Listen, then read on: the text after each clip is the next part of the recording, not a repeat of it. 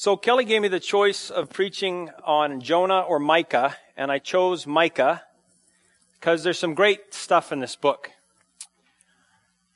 And there's a famous passage that everybody loves. And then, so I chose that, so I committed to it. And then I started to read it and realized that it's a dangerous thing uh, to preach from this book, especially um, Kevin mentioned in your prayer that we have become accustomed to privilege and entitlement in our society. And as a white, male, Anglo-Saxon, Protestant, uh, preaching the book of Micah is like hanging onto a lightning rod in a thunderstorm. It's a dangerous thing. Micah, the prophet himself, was from Moresheth Gath. It was this kind of border village on the edge of Philistine territory would have had a lot of conflict. He may have even been a refugee. And he was a commoner. So he speaks from a different place. He's at the bottom of society and he's a grassroots kind of guy and he's coming to challenge the people at the top of society with a message from God. I haven't had that experience. We, many of us, have experienced what ease of life and privilege. Some of you have experienced the other side.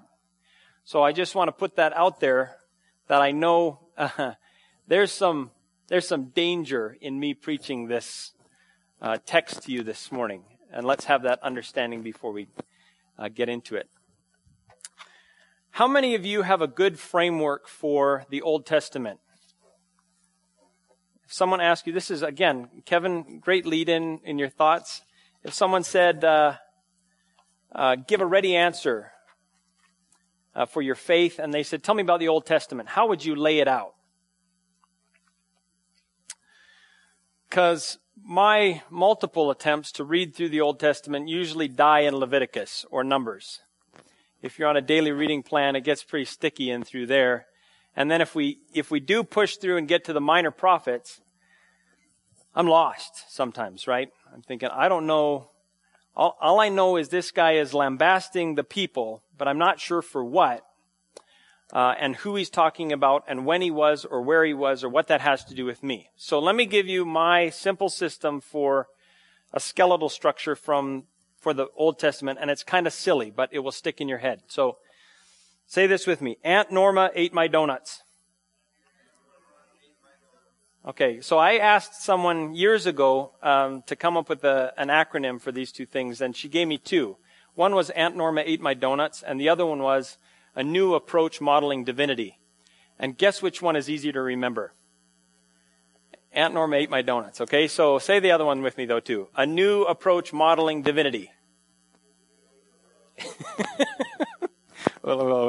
Pretty good.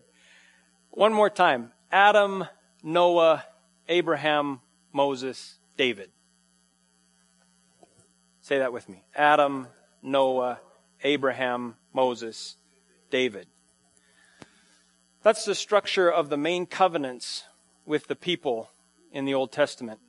And if you can get a framework for the, for the covenants in your head, then you can place everything else that happens in the Old Testament somewhere in that framework. So to Adam and Eve, in, it was actually in the context of cursing them for their sin, God makes this promise as well. He says to Eve, actually,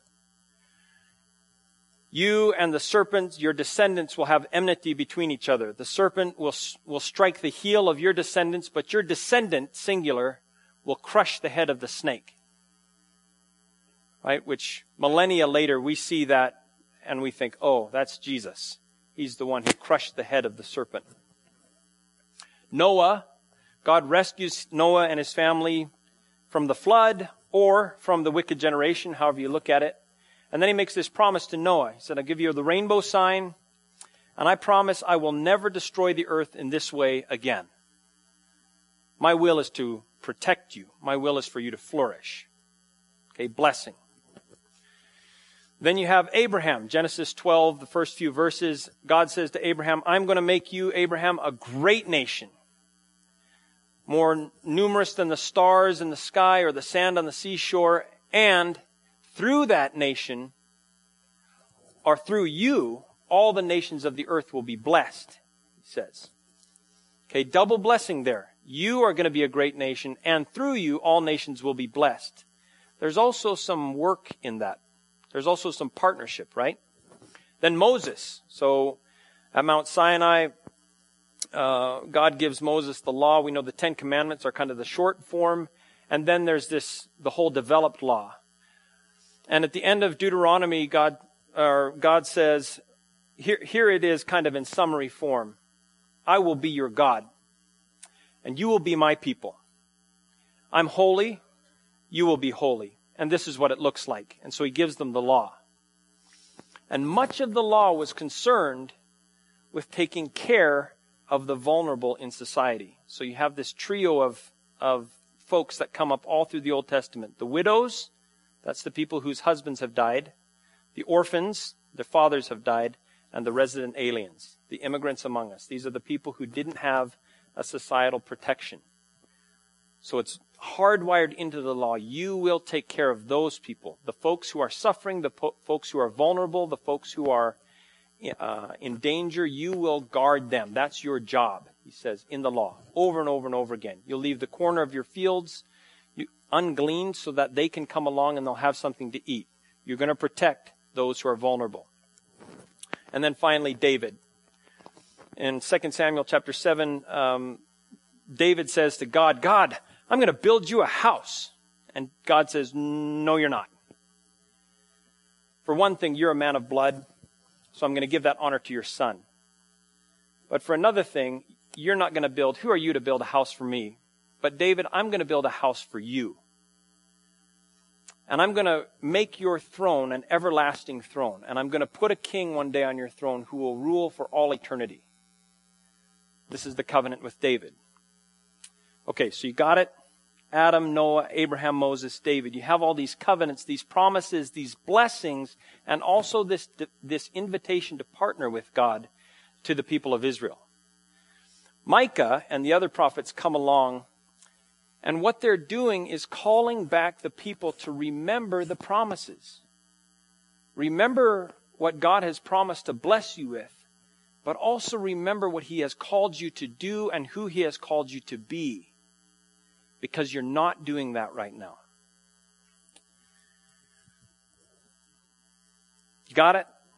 That's the framework. We have to have that in place before. We're going to watch a short video now on Micah. How many of you have seen the Bible Project? Do you know what the Bible Project is? It's a it's a free resource online. Go to bibleproject.org. It has videos that kind of summarize all the books of the Bible and then some other themes. It's very well done and it's a great way to get your head around a book in a short space of time, which is exactly what we're going to do now, looking at Micah. So you're going to have to go to the next one, and then, yeah, you're going to have to, there you go, and just click on it in the center. Perfect. And we'll need sound on that. The book of the prophet Micah Micah lived in a small town named Moresheth in the southern kingdom of Judah, about the same time as Isaiah. And both the northern and southern kingdoms of Israel had split long ago, and both had been violating their covenant with the God of Israel. So Micah warned that God would bring the big bad empire of Assyria to take out the northern kingdom and come ravage Jerusalem. And he also warned that after them, Babylon would bring an even greater destruction. Like all the prophets, Micah spoke on God's behalf to accuse Israel. Or as he puts it in chapter 3, I am filled with strength, with the Spirit of God, with justice and power to declare how Israel has rebelled. And so, most of this book explores Micah's accusations and his warnings of God's judgment on Israel. But Micah also had a message of hope that countered these warnings about the restoration God would bring on the other side of his judgment. And if you dive into the book with us, you'll see how this works. So the first two sections of the book develop Micah's accusations and warnings against Israel and its leaders. So part one opens with the poetic description of God appearing over Israel, just like he did at Mount Sinai. There's fire and smoke and earthquake.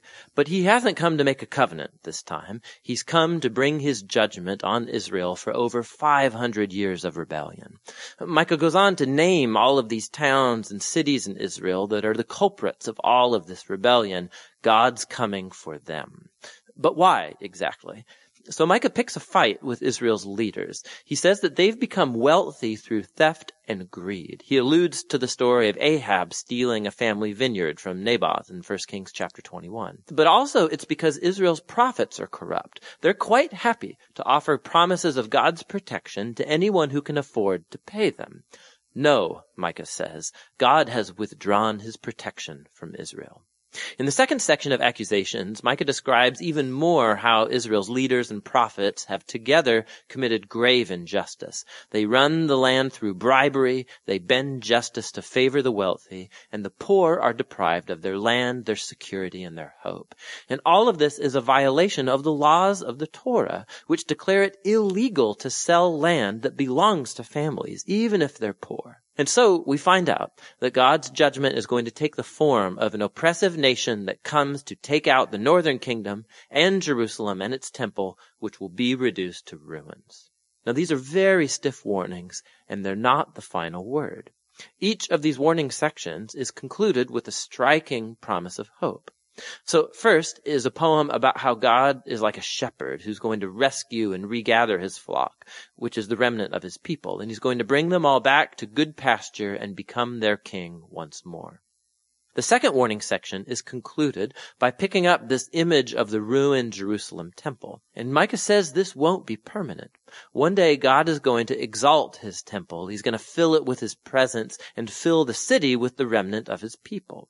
And so God's purpose is to make Israel the meeting place of heaven and earth, so that all nations will stream to Jerusalem where God becomes the king of all the nations, bringing peace to the earth. Now these two concluding poems of hope, they're very powerful. And the next section of the book actually develops them further in a beautifully designed series of poems that are entirely about the future hope of Israel and the nations. So we learn that after the Assyrian attack, Israel will be conquered and exiled to Babylon. But from there, God will restore his people and bring them back to their land. And then we learn that in the new Jerusalem, a new messianic king from the line of David will come. He'll be born in Bethlehem and then rule in Jerusalem over the restored people of God.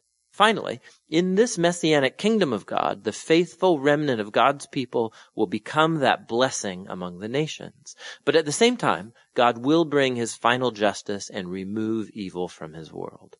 The final section of the book returns to this pattern of warning followed by hope that we saw in the first parts of the book.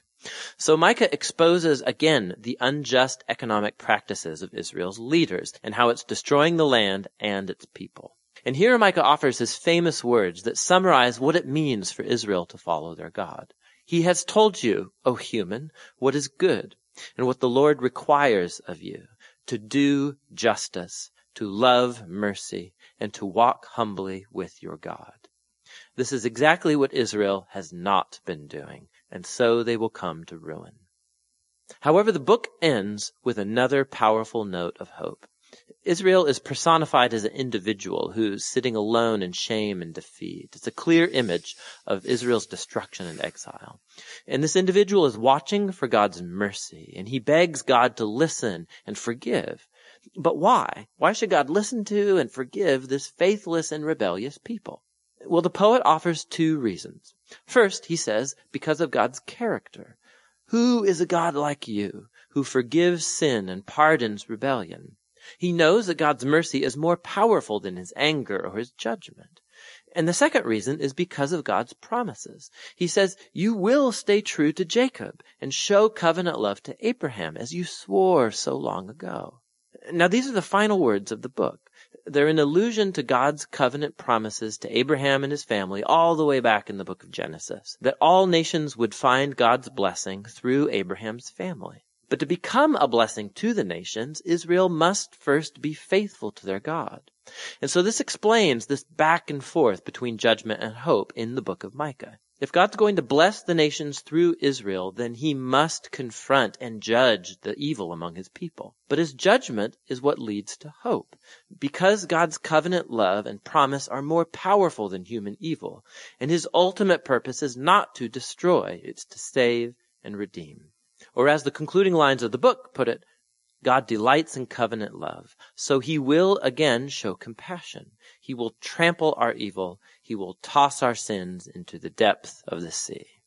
And that's what the book of Micah is all about.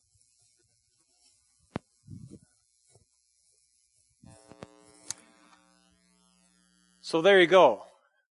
Micah in six minutes. And it's pretty good. What you see in Micah, and they reference this several times, is this pattern of judgment and hope. We might say God's discipline and restoration. Um, I think as a parent, how I think about discipline is guidance. Uh, it's not God sitting up there with his arms crossed waiting to get us when we mess up. It's God giving us purpose and blessing. And then when we don't live into that, sometimes he lets us hurt a bit so that we'll go in the right direction. But his will always is to get us in the right direction and to restore us. It's easy and it's dangerous, I think, to read something like Micah uh, at arm's length and say, oh, yeah, that was Micah's warning to the people of Israel and the people of Judah way back then because they were being dumb, right? They were worshiping idols and they were treating their uh, their poor people badly. But that doesn't have much to do with me. But I think if we were to summarize what's going on in Micah, Micah is saying to the people, look, you have received these tremendous blessings and purpose through the covenants. But you want to receive just the blessing and forget about your participation in it. You're, you're confusing blessing with license. You're confusing privilege with entitlement or right. And that's not what God gave you this for. He's calling you to an even higher blessing, which is to participate with Him in what He's doing in the world. Through you, all nations will be blessed. Through you, there will be a benevolent king. Through you, people will know what it looks like to live a holy life. And did you catch in this short video all of those covenants referenced? At least Abraham, Moses, and David were specifically referenced in Micah. The blessing to all nations, the messianic king on the throne, uh, and the call to be holy and the call to, of judgment because the people were abusing their poor. What that has to do with us, I think, is that we are on the other side of the fulfillment of those covenants. We take this meal every week to commemorate that we are under the new covenant. We are under Christ. And the blessing of being part of Christ's body far outweighs all of the previous covenants. And then I think equally or proportionately, the calling for us to participate in what Christ is about in the world is there. And I think it's the long history of the church to go through these cycles of um, entitlement and then failure and then restoration. Over and over, we've seen that in our history. And the enemies of Christianity like to hold on to the times that we've failed, the times that we've used our power and abused it. But we know that the long story for us is that God restores, that He gives hope, that He will take even our failures and work powerfully through them. That's the story for us. So, what I want to, I guess, just leave with you this morning is a couple questions. Uh, if you were here for the Bible class, you heard John Ortberg talking about Dallas Willard defining kingdom as the effective extent of our will. Meaning, if you want something to happen, in what sphere can you make that happen? I can more or less with my kids. It's shaky, depends on the day, right? Or in our families. Uh, if you have a position of power in your workplace, how you spend your money is an expression of your kingdom, right? Our, our little kingdoms. Uh, what we fight for and what we fail to fight against, those are expressions of our influence and kingdom, right? Those are the things I think that Micah was calling the people of Israel and Judah to pay attention to because they were using their power and their privilege to exploit. And so he asked them this question that we use. It's a great t-shirt, right? uh, Micah 6 8, uh, which says, This is in that courtroom scene where God is um, calling the people to account, and the people respond to God and say, Well, what do you want from us? You want our money, you want our land, you want our first fruits, you want even our firstborn children? And God responds and says, He has shown you, O man, what is good, and what does the Lord require of you, but to just to act justly, to love mercy or hesed, and to walk humbly with your God. And in this case, it's not a great t-shirt. That's the charge that the prosecution is putting towards the defense. He said, All I want from you is to do justice, to love mercy, and to walk humbly, and you're not doing any of those things. Instead, you're being unjust toward those within your power. You're calloused and cold, and you're proud. So, I go back to the beginning. This is a dangerous text for us to preach, especially for me, a child of privilege, in a culture that experience a great amount of privilege. But I think what God is calling us to is to take seriously our part in his covenant through Christ. At the end of Ephesians 1, uh, Paul's kind of prayer and long blessing for the Ephesians, he says, God has appointed Christ all authority over everything for the church, which is the fullness of him who fills all in all. We sang that song a minute ago. That's a mighty calling for us to be Christ in the community, not just to enjoy the privilege of salvation or the privilege of fellowship or the privilege of the hope of what's coming, but also to participate. That's Micah's call on us, I think. Let's pray.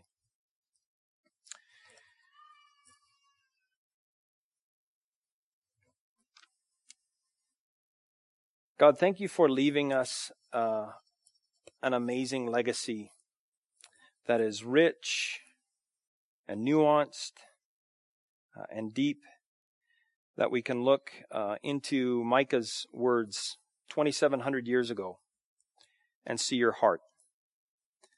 Uh, that while you are willing sometimes to punish us to bring us in line, that your heart for us is hope and restoration, partnership, love, that you do want us to be people who do justice, who love kindness, who walk with humility.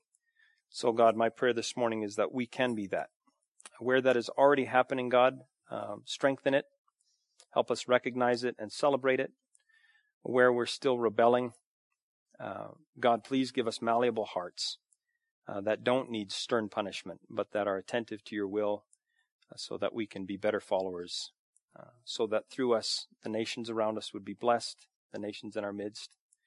Uh, through us, people could look and say, oh, that's what holiness looks like. That's what God's people look like. Uh, and through us, ultimately, they would come to know the kingdom. Jesus, we pray this in your son, in your name. Amen. One of the things that seems to be the case with, with, Israel, and it certainly is expressed by Micah and by others of the minor prophets, is that they simply were not living as if God was there, as if He was real, if He was real to them. And this song that we sing, uh, we've been singing for years, certainly mentions the fact that God is there, and it's to Him that we need uh, to respond.